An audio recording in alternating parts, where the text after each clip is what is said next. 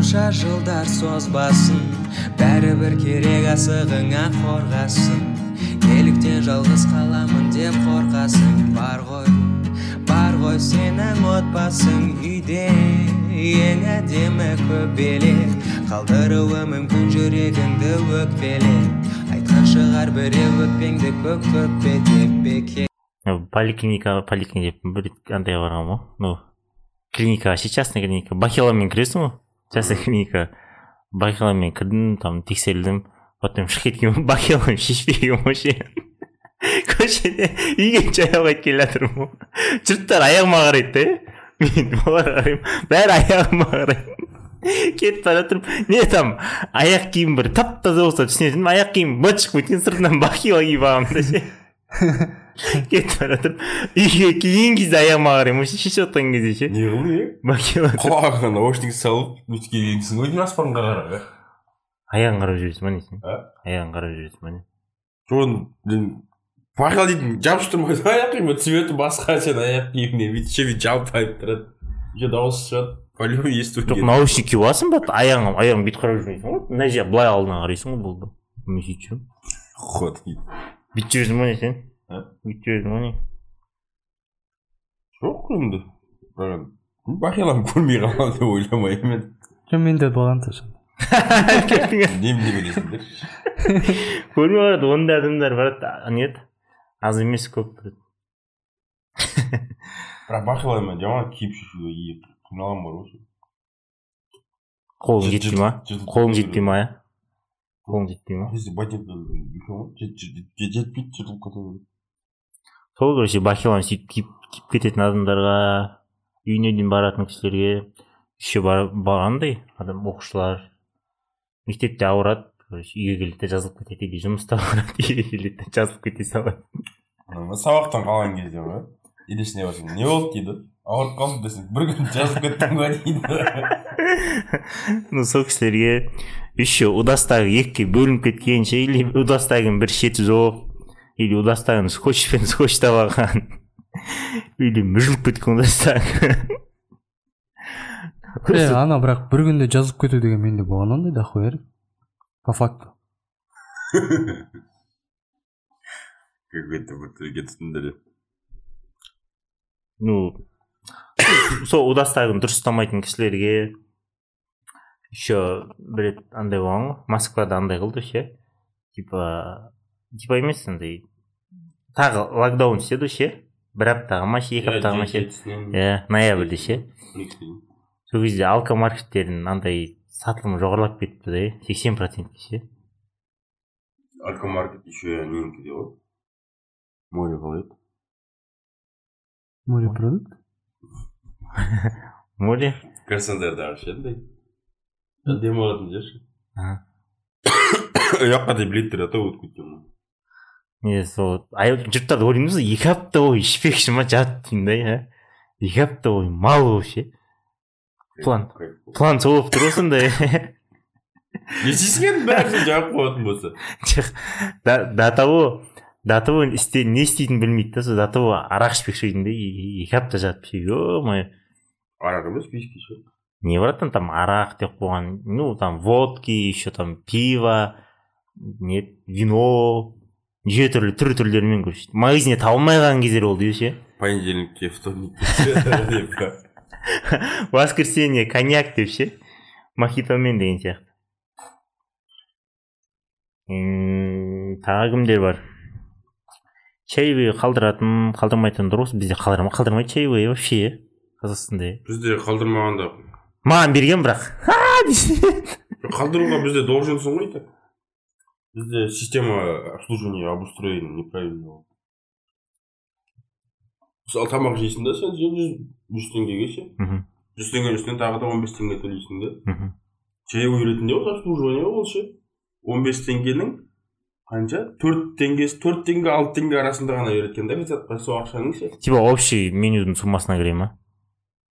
Сен төлегенің сол чаевой или ол бөлек төлейсің? ба жүз теңгеге тамақ жейсің ба жүз теңгені төлейсің үстіне тағы он бес теңге төлейсің ғой а иә иә сөйтіп он бес теңгені официантқа бере салмайды ғой төрт теңге алты теңге арасында ғана береді да тоғыз теңгесін өзіне қайтадан алып қояды бірақ ол ақша сен за обслуживание төлеп жатрсың деп олар до конца десе короче Что за хуйня түсінбейсің это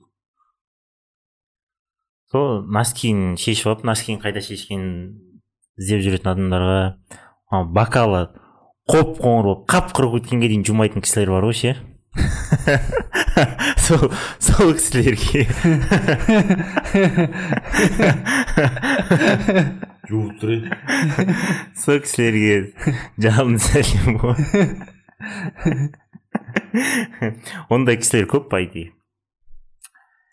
не бақал сен бір рет айттың ғой маған ну бір рет емес бір рет әңгіме кетіп қалды. Сол туралы притча короче.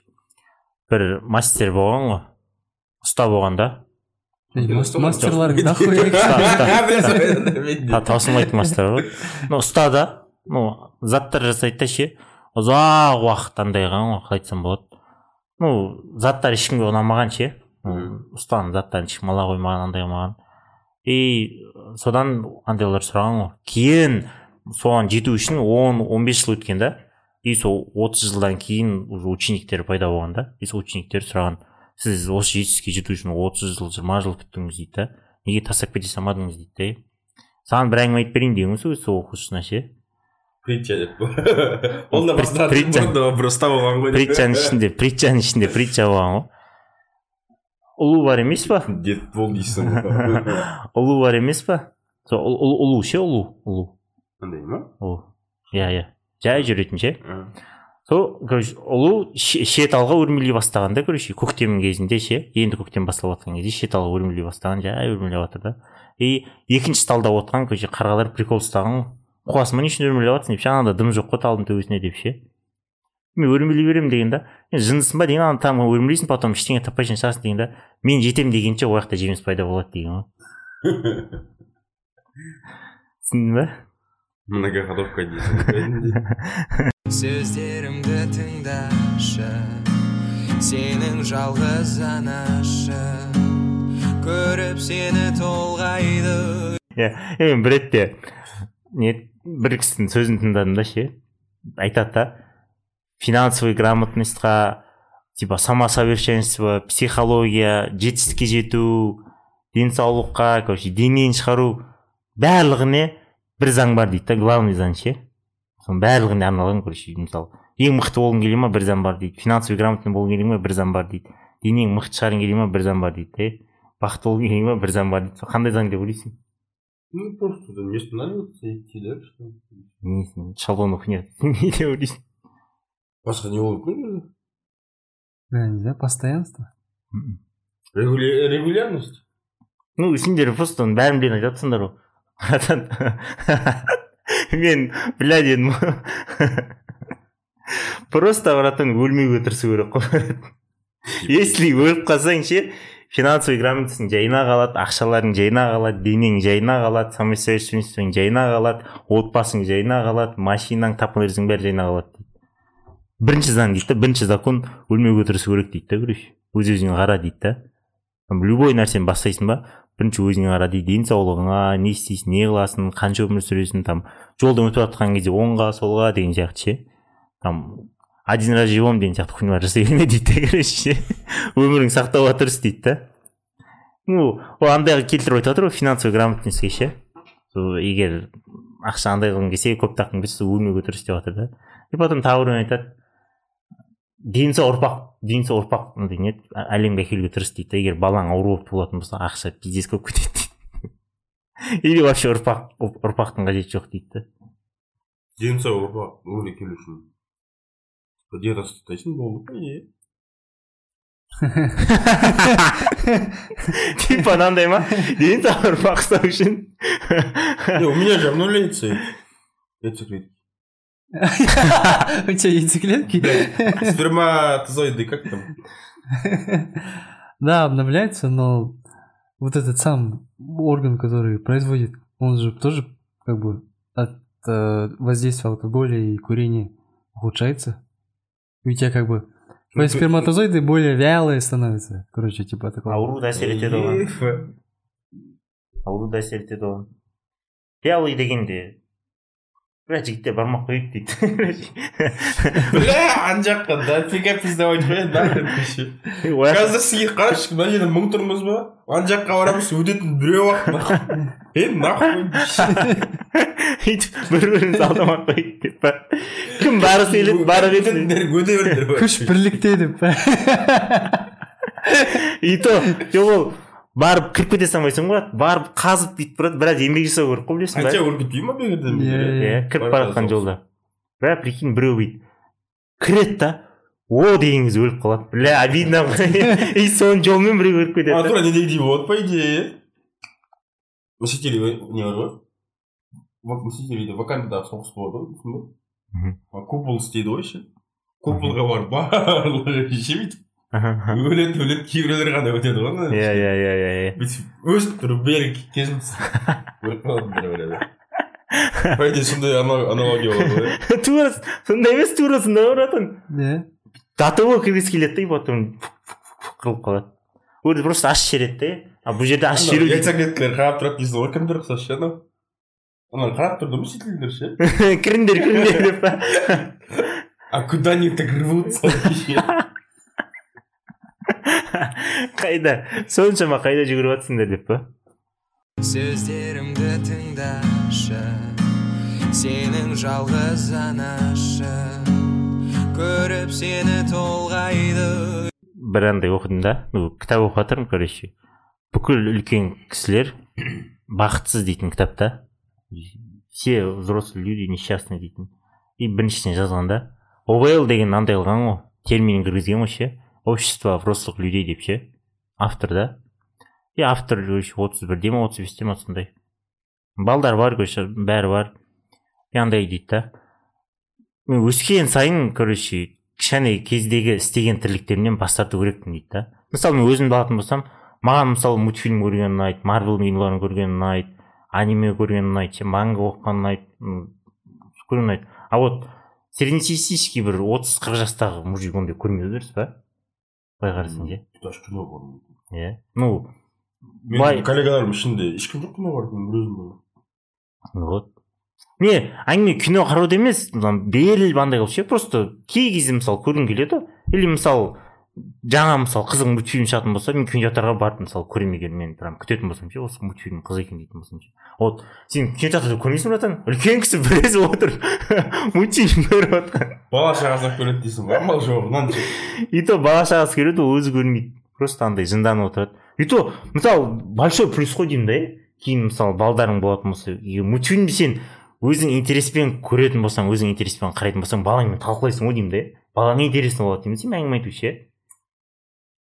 Былай қарайтын болсаң өйткені балдардың әңгімелері сол анау мен өлтіремін андай мындай деген сияқты. Черепашка ниндзя дейтін сияқты. Мысалы мен кішкене кезде черепашка ниндзя андай мындай деп жүретінмін артыма жастық байлап алып ше. Үйде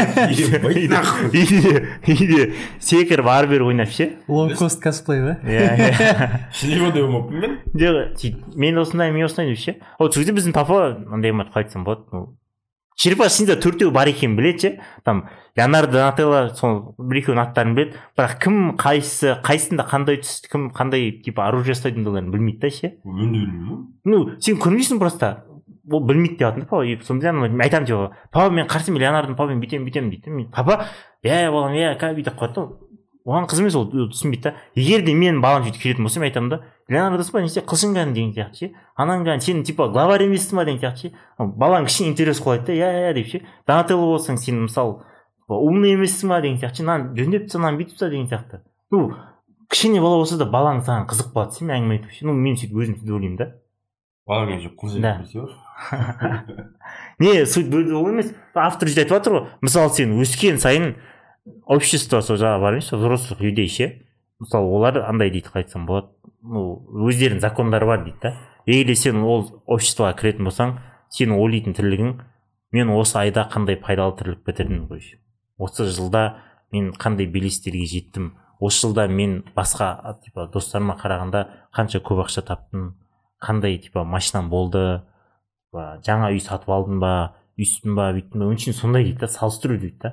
И олардың бірінші заңы андай дейді да самосовершенствие дейді да ал самосовершенствие дейтін түпкі мағынасы ол біреуден мықты болу дейді да ал ол подростоктерге қарайтын болсаң мысалы үлкен кісілер де былай ғой былай қарайтын болсаң мысалы өзіміз айтамыз ғой даму керекпіз бүйту керекпіз сөйту керекпіз дейді адамдарды сорттайсың ғой дұрыс па достар ше дос кезде ше андрюха сорттайсың ғой жаман әдетті адамдар дамайсың бүйтесің деді ал айтады да подростоктерге қарайшы мектепте жүрген балдарды үшінші төртінші сыныпта балдар олар ойламайды дейді да ана бала жаман семьядан шыққан мына баланың папасы темекі шегеді мына баланың папасы түрмеде отырады деген ондай ол болмайды өзі дұрыс па? Балдармен ойнаған кезде ше мысалы просто дос боласың дейді араңда общий бір нәрсе болатын болса общий ше мысалы бір бір интерес болатын болса дос болып кетіп жүре бересің дос болып сөйтіп сөйтіп ше. Ол жерде интерес былай пайда болатын ғой кімнің үйі қарай бірге айтатын единственный интерес осы еді который людей сближает дос тұратын кезде қай жақта тұрасың десе мен мына жақта тұрмын сен не по пути деп па? Нам не по пути деп па? Ары жүре бер деп ше? Не ол айтып жатыр да сондай деп ше? Мысалы подростковтер сөйтіп бөлмейді адамды дейді да.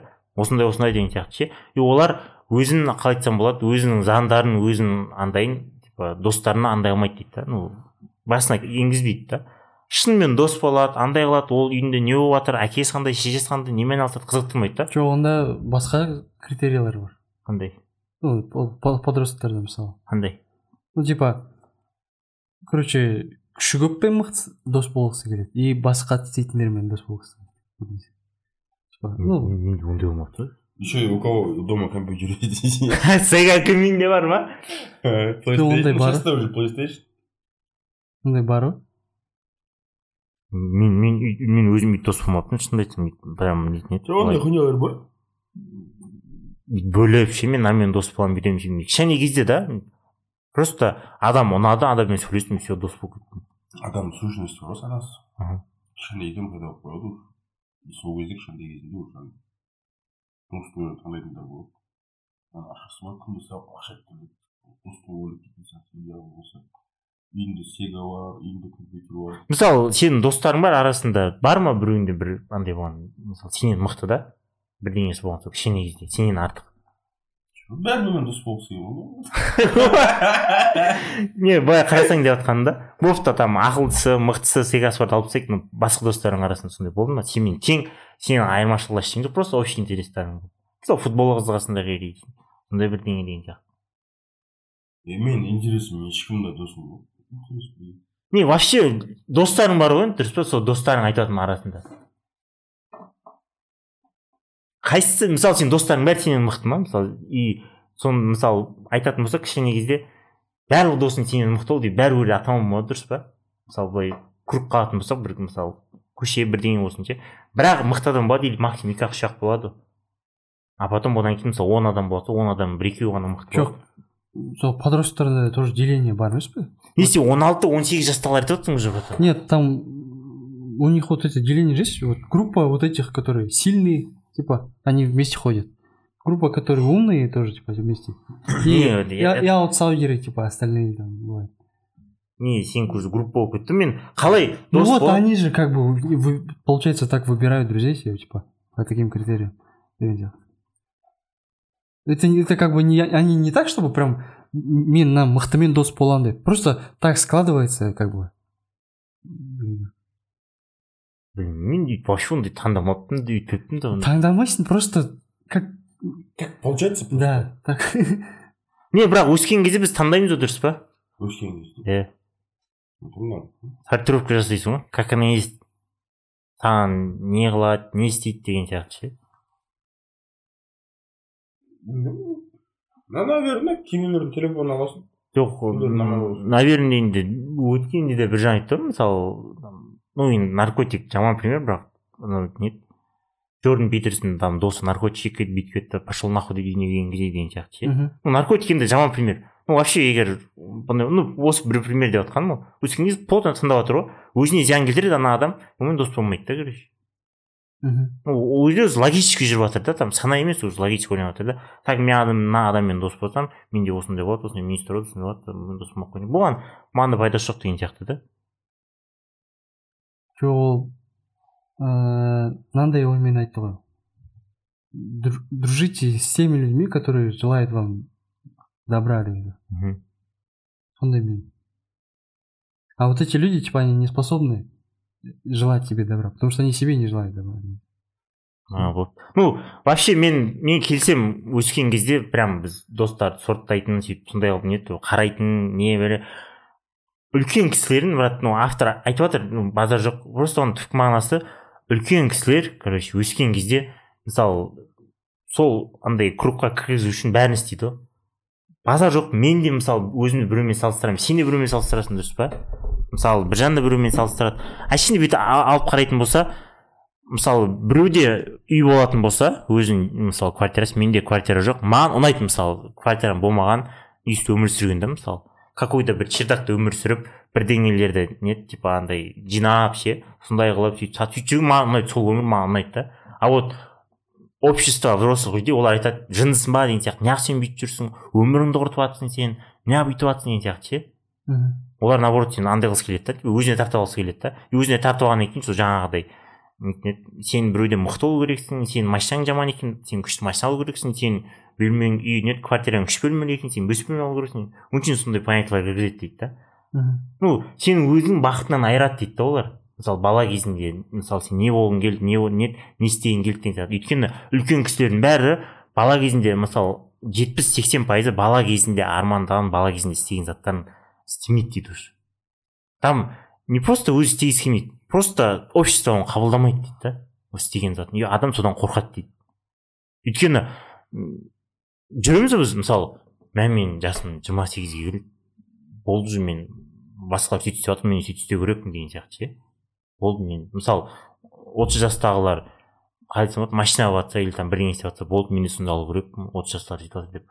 Может сенің жолың басқа шығар. Может сен вообще машина қызықпайтын шығарсың. Может сен вообще үйленгің келмейтін шығарсың. Может сен вообще ква- онда армандамайтын шығарсың деп армандамайсың деп жатқан шығарсың. Сен вообще целің басқа шығар деп жатқаным ғой. Просто адамдар өз целін не ұмытады дейді да. Типа аналардың целін алады дейді сонымен бірге кетеді дейді да бәрі ше. Мхм общество андай деген сияқты.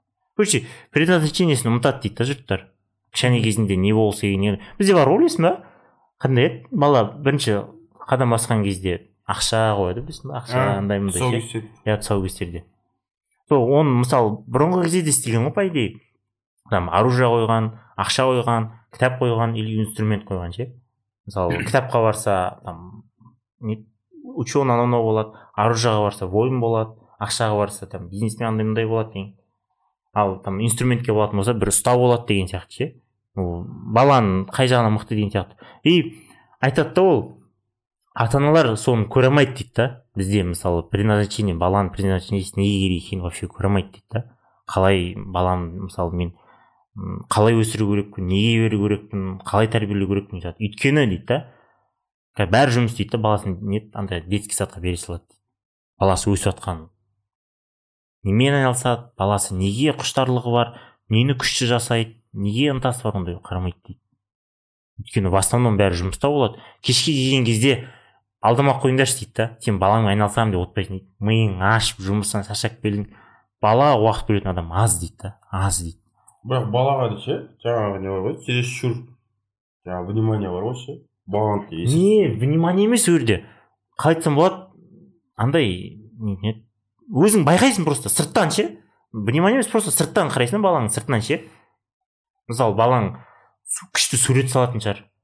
Мысалы детсадта күшті сурет салады да үйге келгенде ол самый ана жақта салып салып болды уже. Детсад айтпайды саған күшті сурет салатынын ше? А сен оны білмейсің мысалы. И балаңа айтасың сен өскен кезде өткен кезде балам сен юрист бол деп ше? Балаң бірақ нихуевый художник? Таланты бар. Не бұл жерде внимание емес просто ата аналар сөйтіп мысалы детсадқа беріп жібергеннен баласын байқамайды дейді да там не қылады не істейді. Там внимание емес балам ондай да емес дейді. Балаң өзімен өзі ойнап жүре берсін дейді да. Просто көз қырын саласың дейді. Балаң немен айналысады неге құштарлығы бар не жасайды не қылады дегендей дейді өйткені әрбір адамның бұл өмірде предназначениесі бар дейді ғой. Мысалы былай қарашы әлемде мысалы артық ештеңе жоқ қой. Сол аллах тағала құдай артық еш- бәрін андай андаймен жаратқан ғой дұрыс па? Иә. четкий расчет қой. И айтады да ол жоқ. Жоқ жоқ қарсы и любой адамның өзінің предназначениесі бар дейді да. Ешқандай адам бұл өмірде артық емес ешқандай адам кем емес дейді да. Мысалы құдай любой нәрсені жаратқанда жануар болсын су болсын тау болсын жер болсын әлемде болып жатқан нәрсенің бәрі болсын дейді да иә талап пар парымен не четко расчет дейді там там миллиметр секунда ондай жоқ дейді да четко расчетпен дейді да. И біздің ата аналар өзіміз құртамыз дейді да балдарды сол кезден бастап ше. Бала немен айналысатынын білмейді там не қылғысы келмейді өскен кезде жүреді дейді да бала кезінде не болып келіп едіңіз мен ба мен аниматор болғым келген сурет салғым келген анимациямен айналысқым келген а? Болу керек сол қақтыңыз болу керек. А мен жақсы сурет салатынын білетінмін бірақ үйдегілер бірақ олар өйтіп ойламайтын. Врач болған жақсы юрист болған жақсы деп. Сен кім болдың? Я хотел стать президентом. Серьезно? помощник сөздерімді тыңдашы сенің жалғыз анашы. Көріп сені толғайды. Сен кім болғың келді баға біржан президент болғысы келіпті мен любое время ұйықтағым келеді. Ұйықтағым желаниең ұйықтауға желаниең болған кезде ше жатып ұйықтайтын ше. Жатып. Сондай өзін позволять еткім жоқ былай ма? Сол көшеде кетіп бара жатрсың ұйықтағым келіп жатыр жоқ көшеде жұмыста жүремін ғой ше ұйықтағым келе ма жұмыстан қайтып кетіп үйге ұйықтай беремін өзім арманыма жеттім. Жоқ мен бақыттымын десе. Бақыттымын ғой. Жоқ мысалы айтып отыр кішкене кезде кім болғың келеді деп ше? Мен ешкім болғым келмеген ше негізінде ше? Неге? Вообще ойланбаған ба ол туралы ше? Көбісі болғысы келеді ғой айтасың ғой. Кішкене кезде подражание дейтін жестко қандай болады? Қатты болады. Хотя бы человек паук болғым келеді дейтін әңгіме айту керек или бэтмен болғым келеді деп. Хотя бы ше. Ондай ештеңе болмаған бұған сен просто өзің есіңде емес шығар. Ата аналардан сұрау керек. Ей үлкен кісілер айтады дейді кішкене балаға сұрақ қояды. Сен өскен кезде кім болғың келеді деп. Сұрақты олай қоймау керек дейді да. Сен кім болып қалғың келеді деп қою керек.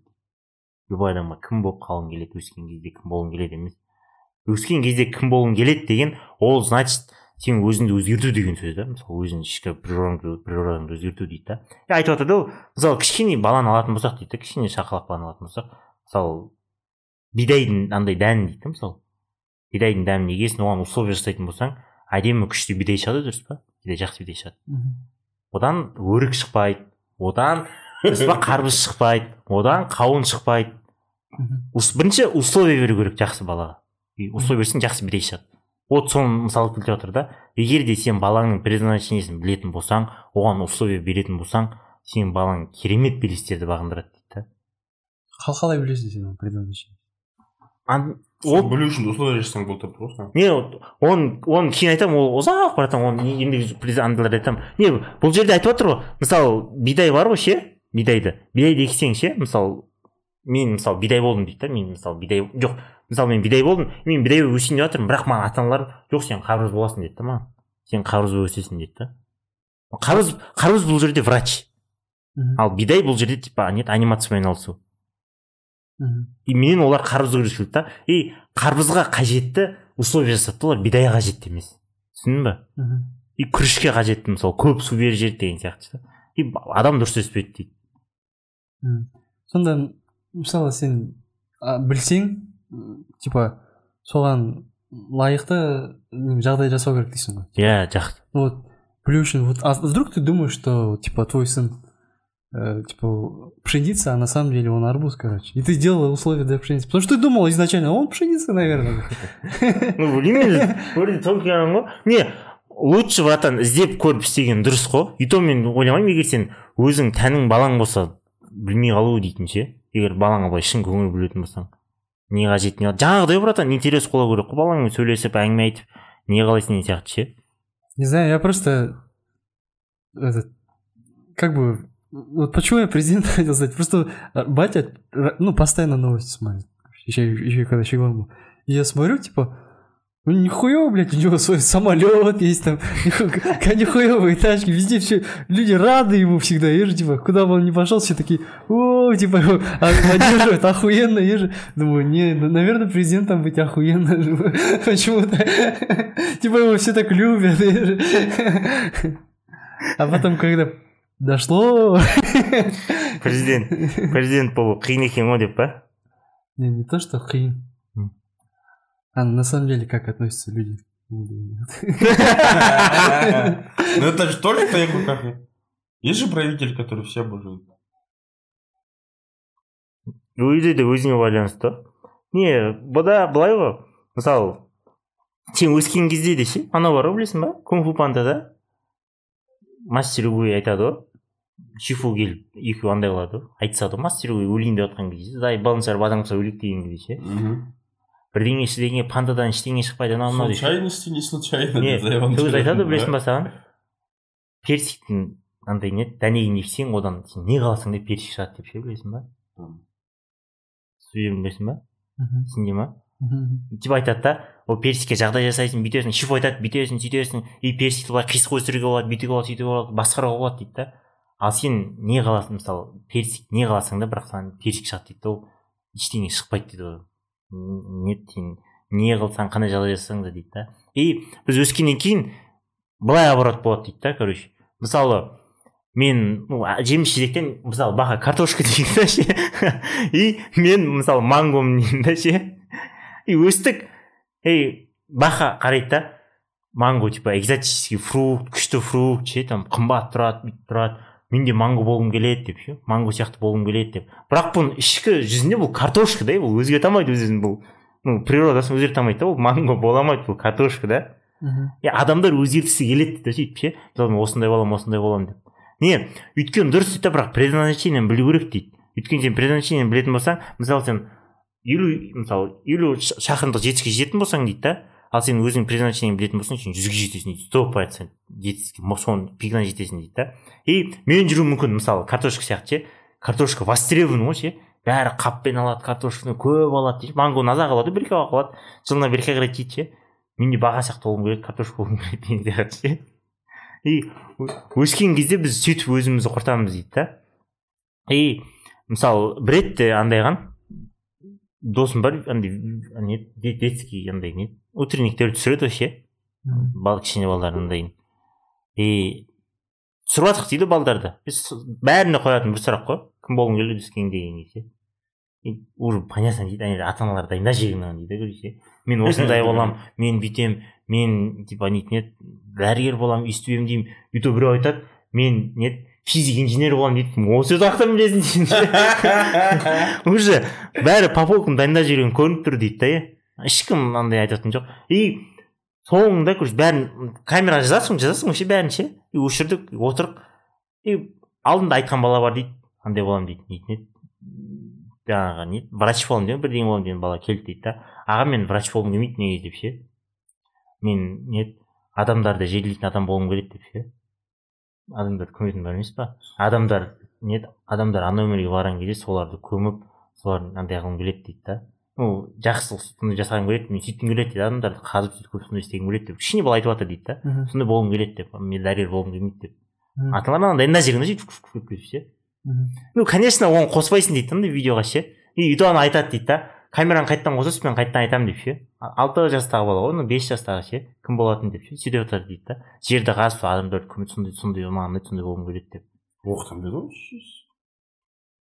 көрген жоқ көрген шығар может Какой-то маньяк қой ана баланы қорғау керек қой маньяк емес біреудің досы болады содан состояние жасап жатыр ғой сондай бизнес істеп жатыр может соны андай шығар қалай айтсам болады ну істей аламын дейтін тірлік иә прям теп тегіс көміп тастайтын деген сияқты ше не ата аналар сөйтіп құртады дейді да и сол айтып отқаны кішкене кезінде не болғың келген кішкене кезінде не істеген соны хотя бы соны ұмытпашы дейді ғой кішкене кезінде немен айналыстың дейді да. Подрос подростковый кезінде не ұнады саған дейді да. Мысалы қалай айтсам болады бірдеңе шұқылаған или там ағаштан ою жасаған ойыншықтарды жинау тиындарды жинау бірдеңе қылу еще тағы бірдеңелер болмай ма ше? Вот. Ну детский увлечение болады вообще детский. Солар тастама дейді да тастамай қойшы дейді. Бір какой то взрослый адам айтқанына бола ондайны тастамай ақ қойшы дейді керегі жоқ дейді да. Зачем дейді егер де сонымен айналыса бер дейді да может сен сол андайың шығар дейді сен сол бақыттың шығар дейді мысалы сонымен сен кайф алатын шығарсың дейді да өйткені егер де сен өзіңнің предназначениеңді білетін болсаң любой жерде айтылған әңгіме ғой істеп жатқан жұмысың сені шаршатпайды артық проблема болмайды ше қуанып істейсің қуанып шығасың қуанып бәрін істейсің и то сен істеген тірлік өзіңе ұнайды и сен істеп берген тірлік істеп берген адамға да ұнайды да короче уин уин ғой екі жақта да победа да былай да былай да қиналмайсың дейді. И тағы бір үлкен кісілердің айтатын ну өзің байқаған ғой. Үлкен квартираға көштік дейді да ше үлкен квартираға. И жаңа квартира сатып алдық дейді. Ну мебель алып жатырық жаңа андай мындай дейді да и спальный істеп жатырық дейді спальный жаңа не жиһаз істеп жатырық спальныйге и бүкіл жерде дизайн дейді да. Мындай тұру керек дейді спальня ортада тұру керек дейді короче неге ортада тұру керек ол дейді да? Үлкен кісілер сөйтіп жүрсе дейді ортада тұру керек деп.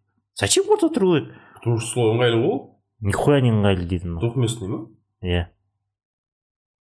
Мысалы сен мысалы сен ортада тұрады и сен бір жерге жерге жатып ұйықтағың келеді или там тағы бірдеңе істегің келеді жерде или жерде балаңмен ойнағың келеді или там бірдеңемен айналысқың келеді дейді да.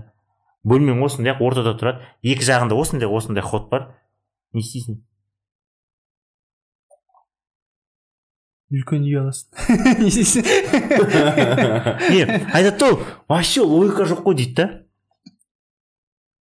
и мен шетке қойдым дейді да мысалы андай мысалы бұрышқа тақап тастадым дейді да и ортада жо- андай аштым дейді да өзім кейде жерге жататын әдетім бар дейді да жерде балдармен ойнайтын өзім сурет салатын әдетім бар сөйтіп жатып ше со- соған бола істедім дейді да и мен достарым келді дейді короче неге шетте тұр ортаға қойсай әңгіме айта бастады дейді да уже өздерінің понятияларын пихать ете бастады дейді да сөздерімді тыңдашы сенің жалғыз анашы көріп сені толғайды мысалында бар да аэропортта ше? Аэропортта короче мен андай қылдым дейді да. Дейтін еді ойыншық бар дейді да ойыншық жасайын дейді да ағаштан ше? Досым ойыншық жасайды дейді мен мен деп. Досы ойыншық жасайды короче и досы екеуі отыр да. И сол ойыншықты досы шығарып қойған ғой екі сағатқа андай болған да короче рейс етіп жіберген ше? И екі сағатқа ну ойыншығын бүйтіп сөйтіп бүйтіп қойып біреуінің үстіне қойып бүйтіп ойыншық ойнап жатқан сияқты көрінді сырттан сырт жақтан ше. Мен оның увеличениесі бар екенін білемін дейді да. Мен просто кітап оқып отырмын ол соны жасап отыр дейді да. Жұрттардың бәрі бүйтіп қарап өтеді дейді да жынды ма жынды ма деген сияқты ше. И бір кісі келді дейді да қызығып сұрады дейді да. Вот ол қорықпай сұрады дейді да менде осындай увеличение болған кішкене кезімде деп ше. Подростковый кезімде өйстіп істегім келген қазір істеуге қорқамын істей алмаймын ба? деп ше. Мындай қылдым мындай қылдым деп. Потом ана досым отырғызды дейді да ойыншықтарын берді бүйтіп көрсетті екеуі бірдеңе қылды. Андай кесті дейді да. Ну рейс екеуі бір рейске барып жатыр бүйтіп істеді бүйтіп істеді. Ананың кішкене таланты бар дейді да бүйтіп істеп жатыр бүйтіп істеп жатыр. Қызығып кеткен дейді да. Анау до того андай кіріп кеткен дейді да анау жұрттардың айта берген немен айналысып жүрсің не қылып жүрсің деген сияқты. Анау ананы көрді да келіп отыр деген сияқты ше. Ну просто бұл жерде анау мынаған ем болды да мысалы сен жүресің ғой. Мысалы жаңағыдай кинотеатрға мен бір өзім баратын болсам ше мысалы андай алатын болсам қалай айтсам болады. Үлкен кісі ғой қырықтағы адам болып мысалы кинотеатрға бір өзім барып мультфильм көріп жүрсем жұрттар біртоға қарайды жынды ма деген сияқты ше. А вот мысалы бір кісі сөйтіп кіріп жүр да мысалы ана барып андай қыласың не үшін кіріп жүр? деген сияқты сен де ойланасың ше. Маған айтатын болса ше ой кіре бер қуасың маған да ұнайды бұл өйткені сен ше өзіңде жалғыз емес екенін сезінесің дейді да ше.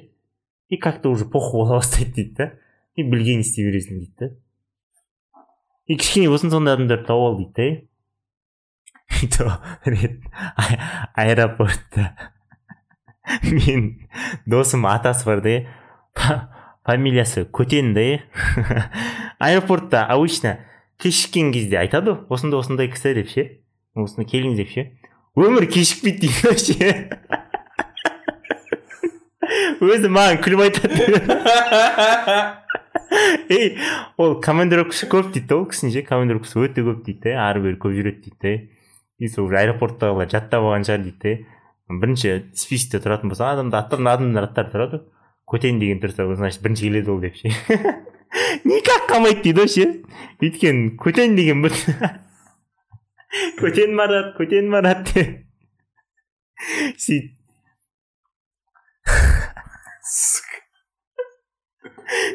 Сондай фамилиялар не үшін қояды түсінбеймін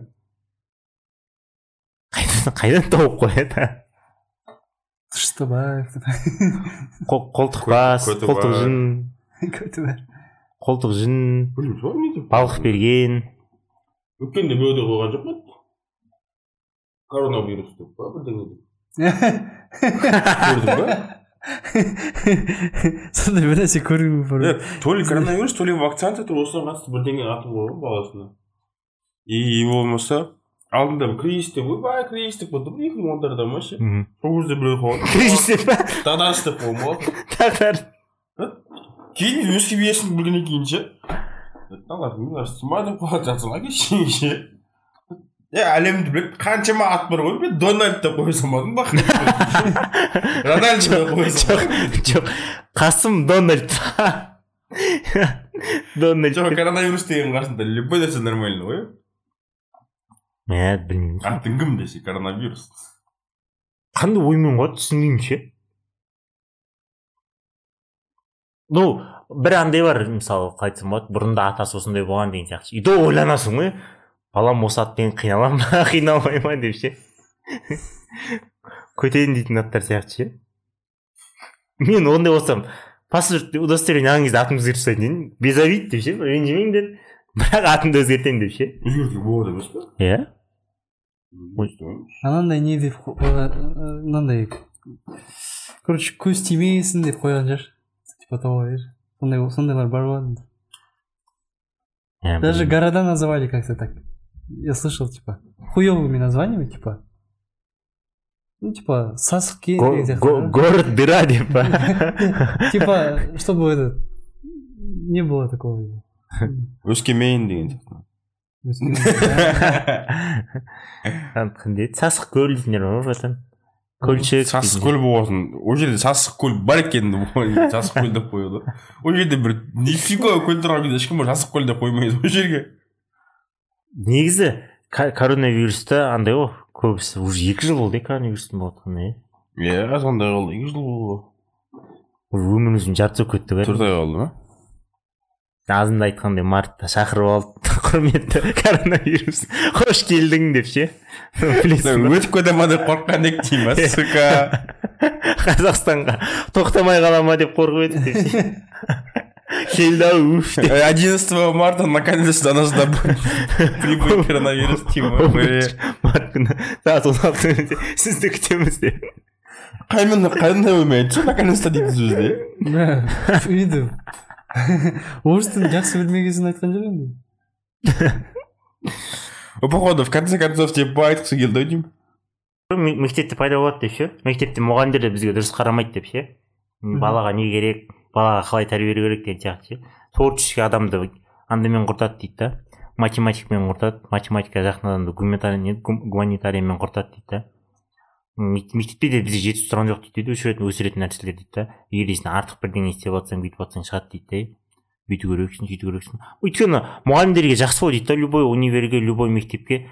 Мектептен көп оқушы универге түскен жақсы бітірген алтын диплом көп алған деген сияқты хуйнялар ше. Андайлар не важно дейді да оған бір жағынан бала бір жағынан бірдеңе болды дұрыс сөйтеді. оқуға түсіп жатыр ма иә иә иә иә. Олар наоборот қайда түсіп жатқан қыз емес главное алтын белгімен кетті не бүйтті. Не не не ондай емес. Бізде помнишь кім алтын ше психолог апай е па мектептегі психологтар ма бізде мысалы көбінесінде проводили же эти всякие опросы кім болғың келеді деген. Бізде көбінесе не бәрібір ғой по идее ана анандай второстепенный деп санайды ғой анандай. Музыка деген Иә. изо типа похуй похуй какие там у тебя оценки типа главное математика да вот физика. ата аналар да соған қарайды еще еще олар да андай ма бес қойып бере сала ма ше тарих сол солар мықты болса и он он бірде сол тестке тест тапсыратын сабақтар мықты болса болды қалғандары не важно ғой оқымайсың ке- и то мектепте оқып мектепте олар андай оқып тастайды көбісі оқып тастайды. Ше мұғалімдердің өздері ше олардың орнына математика өтіп. Өзін өзі сабақ дейтін сабақ өткен жоқ қой еп твою мать. Сол сабақ неге керегін түсінбейсің ғой ше? Вообще неге керек өзін өзі тану? Е, по идее просто мне кажется если нормально сделать то нифига вот өз өзін тану керек иә ну нифига жасайтын болса ғой вот именно нифига жасамай жүру өзі саған даже мұғалімдер болған жоқ қой андай қалған кезде ну какой то там биологияның ба мұғалімдері соны өтіп жүрді ғой иә иә андай сағат жетпей жатқандарға ше бә сағат керек па деп ше сағат керек па. Олар сағат дейтін понятие бар ғой айлық алу үшін сағат жинайды ғой мектепте Нә, мектепте білмеймін айтып отыр авторлар мектеп особо қатты қиын дейді мұғалімдерге сенудің қажеті жоқ деп ше баламды жақсы тәрбиелейді деген сияқты лучше өз қолың ал деп жатыр да. Балаң қандай болады деген сияқты ну жаңағыдай общество взрослых людей басылып кіріп кетпесін дейді да. Өзінің арманын андай қылып соңында не болатынын деген мектепте де андай ғой қашып кетемін десең де мен барғанмын төртінші үшінші сыныпта ма төртте ғой деймін медсестраға барасың өтірік ауырып жатырмын деп ше андай қайтып кету қайтып кету амал ғой енді. Медсестраға барасың ішім ауырып жатыр деп. Медсестра үйге звондайды. Балаңыздың іші ауырып жатыр. Қандай дәрі беретін едіңіздер мен осындай дәрі берейін деп жатырмын аллергиясы бар ма деп ше. иә. И айтады ғой. Папа мама маған арқасынан бір екі рет беріп жіберіңіз атаң келеді дәрі берді да бар сабаққа деді. оларға да не важно да ше аяққа да аяққа да не важно емес просто быть символизация отмазка екенін ба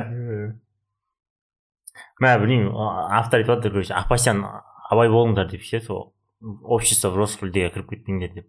Өйткені кіріп кетсеңдер қайтадан шығу невозможно дейді ғой. Возможно ба ай қайдам дейді ғой. Нет да пути назад нет пути назад қой батасың ғой байынан батасың ғой. Ал back дейтін әңгіме болмайды ол жерде сөздерімді тыңдашы сенің жалғыз анашы көріп сені толғайды. Нужно деген әңгімені еститін болсаң ары қарай тыңдамай қой дейді ғой. Нужно дейтін не ше кімге не нужно екенін саған не керегін ешкім білмейді сенен басқа ше. Нужно дейтін әңгімені естисің ба? Давай добрый вечер ғой короче саламатсыз ба қош сау болыңыздар дей кете бер дейді ғой. Нужно что то саған не керегін сен өзің ғана білесің дейді олар білмейді дейді максимум сен ата анаң білуі мүмкін дейді да.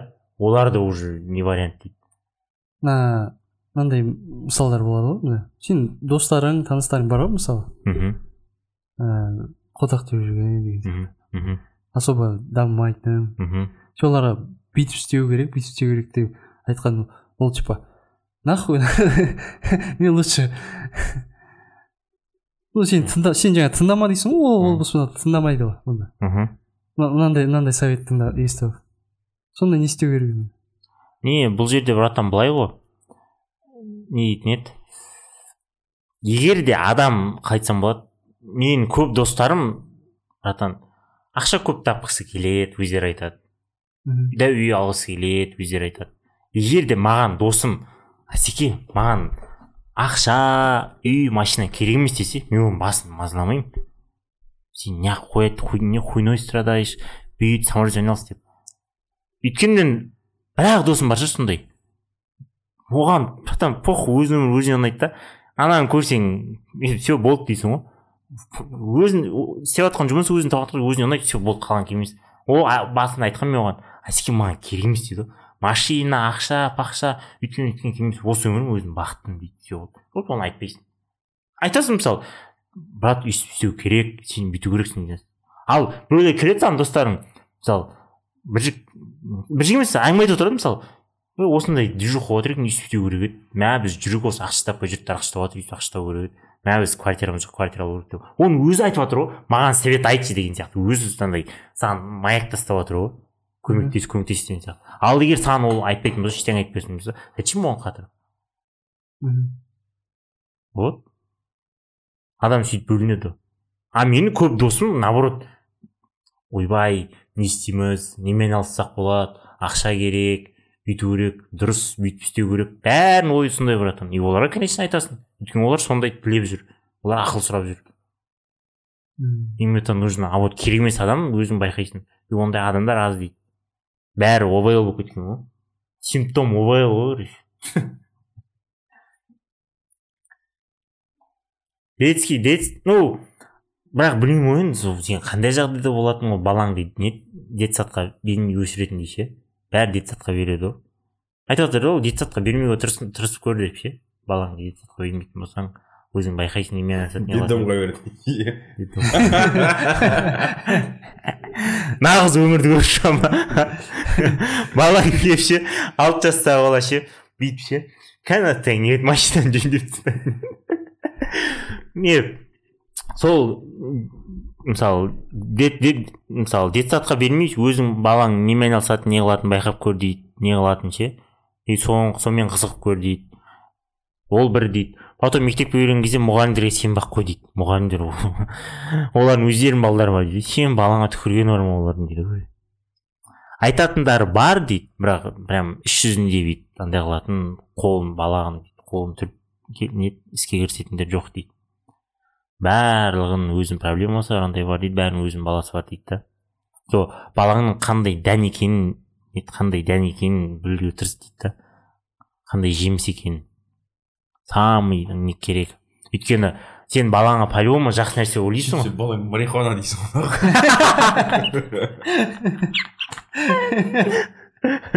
бля дейтін жатырсың ғой ше сука мына айта алмайсың ғой қазір енді. Бидай бол деп. Марихуана ғой нахуй. Ну ладно марихуана боласың нахуй не істеймін сен нет да не айтайын деп отырдым ұмытып қалдым сол баланың қандай жеміс екенін білуге тырыс дейді да главный қиын ең қиын тірлік сол дейді ең қиын тірлік. И сен балаңа жақсы нәрсе ойлайсың ғой любой ата ана баласына жақсы нәрсе ойлайды егер де сен жақсы нәрсе ойлағың келсең дейді да просто балаң қандай жеміс екенін біл и сол жеміске жағдай жасасын и все дейді. Балаң өмірде қиналмайды дейді. Нихуя қиналмайды дейді. Ақша жағынан да отбасы жағынан бақыт жағынан да. Главный бақыт қой дейді да главный бақыт бақыт жағынан қиналмайды дейді. Балаң өмірді на кайф өтеді дейді. Біздің ата аналардың бүкіл ата аналардың бірінші қателігі ғой мысалы мен маған да маған мамам да айтады. Мысалы сендерге айтатын шығар? Маған сұрақ қоймайды балам сен бақыттысың ба деп. Қашан үйленесің? Қашан бүйтесің? Қашан сөйтесің может мен бақытты шығармын может мен өмір өмір сүруім бақытты шығармын ешкім сұрамайды менен мысалы. Папа да мама да балам сен бақыттысың ба деп. Бақыттысың бар жауап бермейді өзі еще мен вообще сенен сұрай ма мама папаң сенен сұрай ма бақыттысың ба деп. Просто тупо мысалы айтады саған мысалы біржан бүйту керексің біржан сен қашан бүйтесің немере көргіміз келеді үйлену керек қой ертең қашан жұм, ну қашан жұмыс істемей жүрген балдар қашан жұмыс табасың қашан бүйтесің қашан нормальный жұмыс жасайсың мысалы киберспорт киберспортпен айналысатындар бар ғой ше қашан сен жақсы жұмыс табасың андай мындай деген сияқты балам сен бақыттысың ба деп. Нихуя сұрақ қоймайды ондай қоятындар бар шығар бірақ. Маған қоймайды мысалы. Балам сен бақыттысың ба үлкен ағама қашан үйленесің қашан үйленесің? Одан кейін маған примерно айтады қашан үйленесің қашан үйленесің? Дейді балам сен сен үйленші деп па балам сен бақыттысың ба деп. Сөздерімді тыңдашы сенің жалғыз анашы. көріп сені толғайды бақытты адам жоқ дейді ғой короче и типа ну типа все выключай нас наебали жоқ типа идеально бақытты адамдар жоқ всегда типа ну в целом да но еще бы деген сияқты деп айтады ну который самый нормальный не многие вообще типа нет я не сен кімді хуйня ғой негде братан потом ә, и неме екінші сұрақ қояды ә, қандай сұрақ еді қазір Ә, А. Сен типа қазір точно көріп ойдың бір әңгіме айтайын ба бақа бер детсад деді жаңа ше бір досым бір детсадтың алдында тұрады. Айтады да маған күніне азанда шығасың кофе ішіп дейді де ана жерде неше түрлі не андайлар көресің дейді ғой картиналар ше как будто бір балдарды түрмеге әкеліп жатқандай деді ше жылайды қашады. Машинадан секіріп ары қарай қашады. Баланың артынан мамасы жүгіреді папасы жүгіреді. Анау жылайды бармайын деп жерге жатады ше түкіреді бір бірін ұрады. Кофе ішіп қарап отырасың дейді рахат дейді ше и потом бір жағынан ойлайсың дейді бәке менде де осындай бола ма деп ше. Как будто бір түрмеге әкеліп жатқандай дейді оның бәрін ше. ей что это азами ой лайып тачишь былай жоқ былай жоқ е кеттік жоқ е андай жоқ па Не. короче вот он он, короче такой тест провел бірінші сұрақ Доволь, довольны ли вы своей жизнью дейді жауап берші я уже про это был Айта берші. Ай, братан бізде көп нәрсе қайталанады бірақ просто ой өзгерген сайын басқа нәрсе айтасың ғой довольны ли вы своей жизнью Я же говорю. Ты доволен? Доволен. а ты? Да. Қателестік па а, не негізі по сути по статистике көп адам недоволен ғой бәрі өзгергісі келеді иә иә иә ну не в полной мере. Ну қалай мен егер мен алпыс пайыз болсам мен доволен боламын ғой не в полной мере ма ну короче Я не скажу, что я идеально живу той жизнью, которую хотел бы жить. не ой ондай өмір бата айтсаң мен деген бастайсың ғой ғой Ну, ну вот, я, я же недоволен, получается. жоқ мен де бастаймын ғой мен короче стивен спилберг маған дейді деген хуйнарды айта бастайсың ғой ну по, по статистике солай ғой Ну, тогда вы тоже недовольны, получается. я Если- доволен Вот ты прям живешь идеально той жизнью, которую хотел. не баха недовольнсың братан не довольнымыз біз бірақ полный емес сто пайыз емес е полный дейтін болмайды ғой ол иә болмайды өмір бір деген жетпейді ғой мысалы сен айтасың ғой жаңағы бір кем дүние дейтін сөз бар ғой білесің бе жоқ сен айтасың ғой мысалы тамақ жегім келеді деген сияқты мысалы сен акуланы етін жегің келеді дұрыс па кетейінші жоқ вообще деймін ғой или экзотический бірдеңелер жегің келеді дұрыс па мишлен барып ресторан алып отырғың келеді дұрыс па вот әлде значит сен недовольнсың братан ну половину я потом не дейді Екінші сұрақ. Верны ли те решения, которые вы принимаете, и вообще все то, что вы думаете о своей жизни? бля с этим тяжело нахуй Верны ли те бұл екі решения? сұраққа да дұрыс жауап бере алмайсың ғой по идее егер де былай ғой егер де сен довольны болсаң решениелерің дұрыс егер де сен недоволен болсаң решениелерің дұрыс емес все болды сол решениеңді сен дұрыс дұрыс Значит, біздің решениелер дұрыс өзің емес. білмейсің ғой жоқ кейбір кез кейбір повороттарды өткізіп алдық қой значит біз егер не полной мере андай болатын болса Ну вот, верны, Охуенно верны ли было те бы, решения, которые вы принимаете? нет егер не полной мере довольны недовольны бол- недовольны Ну, болсаң да, ты, конечно, по логике, но в суть в том, что он вот эти вопросы задает, и типа все вот на первый вопрос отвечают нет, я недоволен, типа, ну, не в полной мере доволен. я говорю. Мгм. А потом на второй, э, типа, когда с- спрашивают, типа, верны ли те решения? Ну, то, что ты делал до этого, ты считаешь ли, что это правильно было? Они все говорят, ну, типа, да, вроде, в принципе, в целом, да, деген сияқты. То есть, они сами себе противоречат, короче, большинство людей. и там и там сами себя врут да Да. екі екі То есть, получается, они сами себя обманывают. Понимаешь? не не. ол былай бұл жерде мен бір андай оқығанмын не физиолог мынандайын сен ойлайсың ғой мысалы мен көп нәрсе оқыдым көп нәрсе білемін деген сияқты ше? Жоқ ол өйтіп ойламайды. не? Көп көп нәрсе білемін мысалы көп оқығанмын деп ше? Мысалы сен мықты электрик мындай мындай деп ше? Сөйтіп ойлайсың ғой. А ол айтады мысалы фи- физиолог ше адам миын зерттеген ше? Ха дейді сен миың өзінің өмірі бар дейді. Миың дәл қазір сенімен қандай настроениеде тұр миың дейді да? Сондай нәрсе береді дейді. Сенің оқығаның білгенің бәрі жайына қалады дейді. Прост- простой пример ретінде короче былай бүйтеді. Екі андайды қояды да нетін еді су, суды қояды. Е, су деп стаканды қояды. Екі стакан да.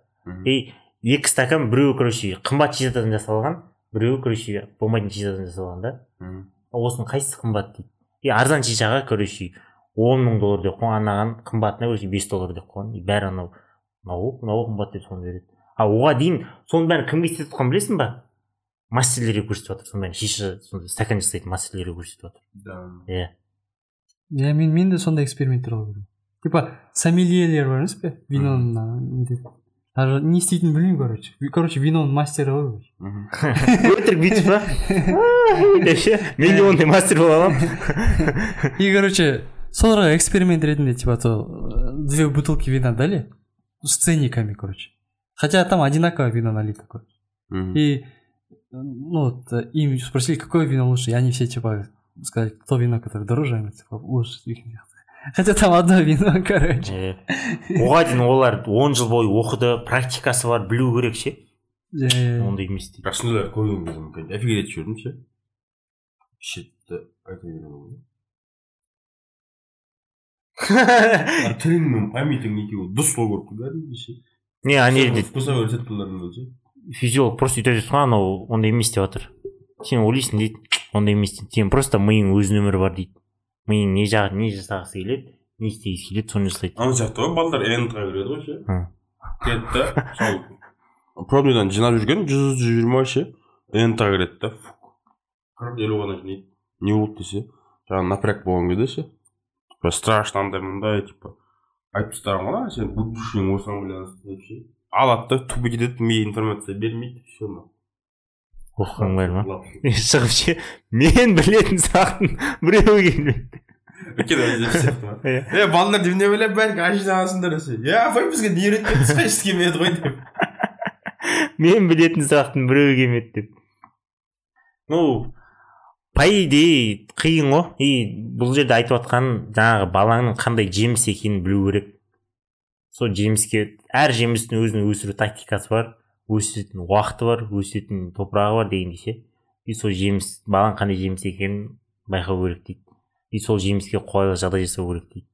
И сонда балаң типа ең тәтті жеміс болады дейді ең мықты успешный человек болады дейді да. Овелла кіріп кетпеу керек дейді. Ал ну айтады егер балаң жақсы өсіп жатса да дейді да.